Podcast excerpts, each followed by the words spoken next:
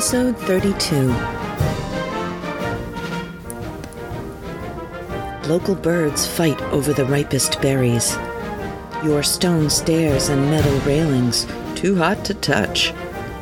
The blub blub blub blub of the passing cycles is midsummer. Greetings and welcome into the Pawtuxet General. This week we celebrate cherries. They're in season here in Rhode Island, and the PG team couldn't be more excited. They get to test my experiments. Our drinks are cherry soda and a Captain Cheerwine, and our dish is a cherry crisp. Hang in till the end for this week's gardening tip after the continued reading of the case of Charles Dexter Ward by H.P. Lovecraft. But first, I would like to thank our Patreon subscribers like Othnell.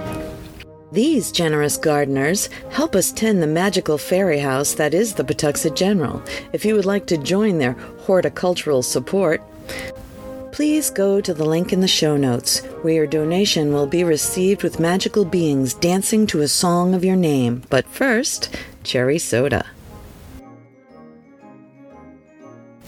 At this time of the year, black cherries come into season here in the Northeast. Now, perhaps you are thinking of red cherries that get so ripe that they are black. This is a different fruit. Black cherries are tiny and dark. The pit is about half the size of the cherry itself. The tree is indigenous, not like the red fleshy cherries. It would take an astronomical amounts of work to make a black cherry pie, but black cherry jelly or syrup is easy, so there are plenty of recipes for a black cherry, but not pastry. In 1926, the Carolina Syrup Company trademarked Cheerwine, a cherry soda. This soda was made from local ingredients. In the area, they had processed sugars and black cherries. Plus water equals drinks. So check this out. Almost at the same time each year as the black cherries, the red cherries also peak. Jams, jellies, sodas, and alcoholic drinks all of the season as well. You can still to this day get Cheerwine. Uh, just it's difficult to get here in the northern states, but you can have it sent to you on the internet. For this drink, you will need a tall glass, two fresh cherries, two ounces Captain Morgan, three ounces Cheerwine soda, or, up here in the Northeast, Stewart's Black Cherry Wishniak soda. Crushed iced, enough to fill the glass. Fill the tall glass with ice, then add rum, then top with cheerwine and stir gently. Top with two fresh cherries on a skewer, and enjoy a black cherry explosion. Cherry crisp. All right, here you are, hip deep in cherries. It's too hot to really bake or be fussy. What to do? Cherry crisp. It doesn't cook for very long, it's easy to make, and it's a great refrigerated breakfast for the next morning.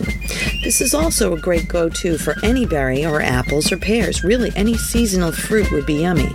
So, for this recipe, you will need a half a teaspoon of cinnamon, one quarter cup salted butter, melted, one quarter cup flour, one quarter cup oats, one half cup brown sugar, four cups of pitted cherries, a large bake dish, preferably glass. Preheat your oven to 375 degrees. First step, mix the topping together in a bowl. Combine these items the melted butter, cinnamon, flour, oats, and brown sugar, then set aside. Put your fruit in the bake dish, then add one third of the topping to it and mix in. Then put the rest on top. Put it in the oven and bake for 30 minutes until lightly browned and boobly. Serve hot or cold, topped with ice cream or whipped cream, or plain chilled, any way you want. Just enjoy. I want to tell you about my friend Mike and his electromagnetic pinball museum and restoration arcade. It's an all inclusive place to relax and share anything related to modern pinball, EM pinball, and arcade games. A group of pinball and arcade fans with an addiction to games of all kinds and Lego too. $10 gets you free play on pinball and arcade games all day. You can find them at 881 Main Street, Pawtucket, Rhode Island, or online at www.electromagneticpinballmuseum.com. And now to continue our House on the Corner series, the continued reading of The Case of Charles Dexter Ward by H.P. Lovecraft, Chapter 5, Section 4. So that was what the lekythoi contained the monstrous fruit of unhallowed rites and deeds, presumably won or cowed to such submission as to help when called up by some hellish incantation in the defense of the blasphemous master or the questioning of those who were not so willing. Willett shuddered at the thought of what he had been pouring in and out of his hands and for a moment felt an impulse to flee in panic from the cavern of hideous shelves and their silent and perhaps watchful sentinels. Then he thought of the materia, in the myriad Phaleron jugs on the other side of the room, salts too, and if not the salts of guards, then the salts of what? Oh, God, could it be possible that here lay the mortal relics of half the Titan thinkers in all the ages, snatched by supreme ghouls from crypts where the world thought them safe, and subject to the beck and call of madmen who sought to drain their knowledge for a still wilder end, whose ultimate effect would concern, as poor Charles still hinted in his frantic note, all civilization, all natural law, perhaps even the fate of the solar system and the universe? And Marinus Bicknell Willett had sifted their dust through his hands. he noticed a small door at the farther end of the room and calmed himself enough to approach it and examine the crude sign chiseled above. It was only a symbol, but it filled him with vague spiritual dread for a morbid, dreaming friend of his had once drawn it on a paper and told him a few things about what it means in the dark abyss of sleep. It was the sign of Koth, and the dreamers see fixed above the archway of a certain black tower, standing alone in twilight. And Willett did not like what his friend Randolph Carter had said of its power, but a moment later he forgot the sign as he recognized a new acrid odor in the stench filled air, this is a chemical rather than an animal smell and came clearly from the room behind the door. And it was, unmistakably, the same odor which had saturated Charles Ward's clothes on the day the doctors had taken him away. So was it here that the youth had been interrupted by the final summons? He was wiser than old Joseph Curwen, for he had not resisted. Willett, boldly determined to penetrate every wonder and nightmare this nether realm might contain, seized the small lamp and crossed the threshold. A wave of nameless fright rolled out to meet him, and he yielded to no whim and deferred to no intuition. There was nothing alive to harm him, and he would not be stayed in his piercing of this eldritch cloud which engulfed his patient. The room beyond the door was of medium size and had no furniture save a table, a single chair, and two groups of curious machines with clamps and wheels, which Willett recognized after a moment as medieval instruments of torture. On one side of the door stood a rack of savage whips, above which were some shelves bearing empty rows of shallow, pedestaled cups of lead. On the other was the table, with a powerful argand lamp, a pad and pencil, and two stoppered lekythoi from the shelves outside, set down at irregular places as if temporary or in haste.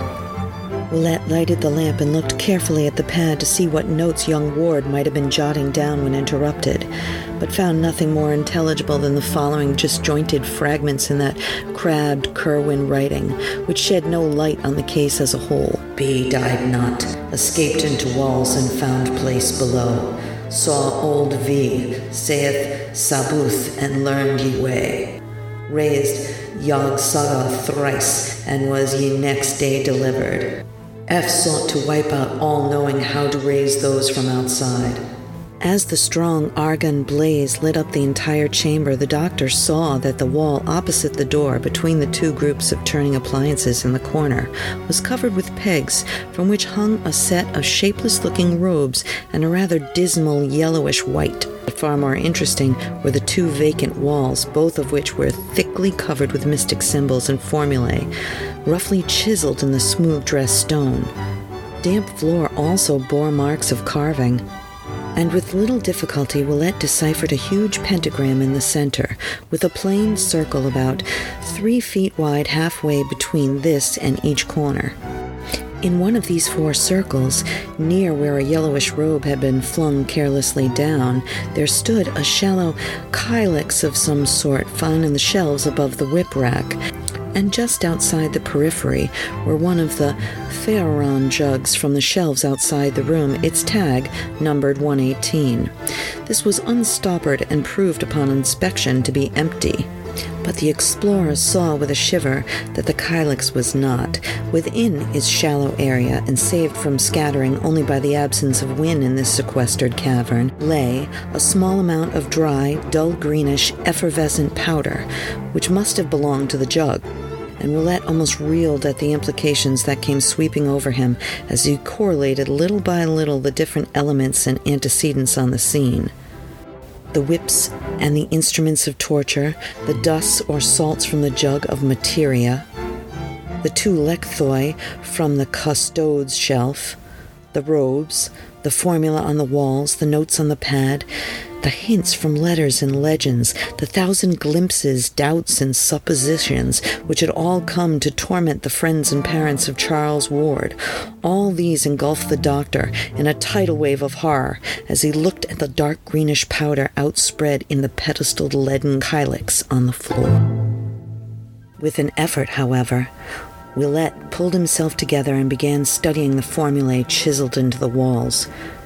From the stained and encrusted letters, it was obvious that they were carved in Joseph Curwen's time. And their text was such to be vaguely familiar to one who had read much Curwen material or delved extensively into the history of magic. One the doctor clearly recognized as to what Mrs. Ward heard her son chanting on that ominous Good Friday a year before and what an authority had told him was a very terrible invocation addressed to secret gods outside the normal spheres. It was not spelled here exactly as Mrs. Ward had set it down from memory, nor yet as the authority had shown it to him in the forbidden pages of Eliphas Levi. But its identity was unmistakable, and such words as Sabaoth, Metraton, Alam Sin, and Zariatnik sent the shudder of fright through the searcher who had seen and felt so much cosmic abomination just around the corner. This was on the left hand wall as one entered the room.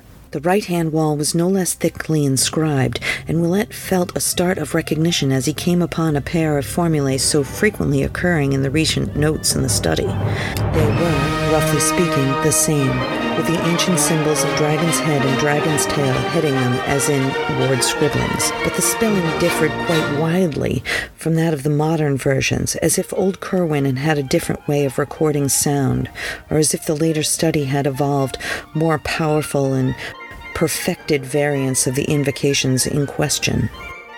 The doctor tried to reconcile the chiseled version with the one that still ran persistently in his head, and found it hard to do. Where the script he had memorized began Yagnath Yag Salaf, where the script he had memorized began Yagnas Yag Salaf. The epigram started out as I end of Yag Salafa which to his mind would seriously interfere with the simplification of the second word. Ground as the later text was into his consciousness, the discrepancy disturbed him, and he found himself chanting the first of the formulae aloud in an effort to square the sound he conceived with the letters he found carved. Weird and menacing in the abyss of ancient blasphemy rang in his voice. The accents keyed to a droning sing song rather though to a spell of the past and unknown or through that hellish example of the dull, godless wail from the pits whose inhuman cadences rose and fell rhythmically in the distance through the stench of the darkness. Yag Sanath, Yag Salaf, Hilab, Yaithrog, Ahad. Thank you again for joining us here at the PG. If you would like to contact us here at the General to find out more or to book our pop up general store, or if you would like to tell a ghost story, our email is jess at pawtuxetgeneral.com. This week's gardening tip is to tie together tall flowers gently with soft strings so that they don't get weighed down by their top heaviness and fall over. That does it for us today. We'll meet you back here next time at the Pawtuxet General. a Something for Posterity production, pre recorded in Patuxet.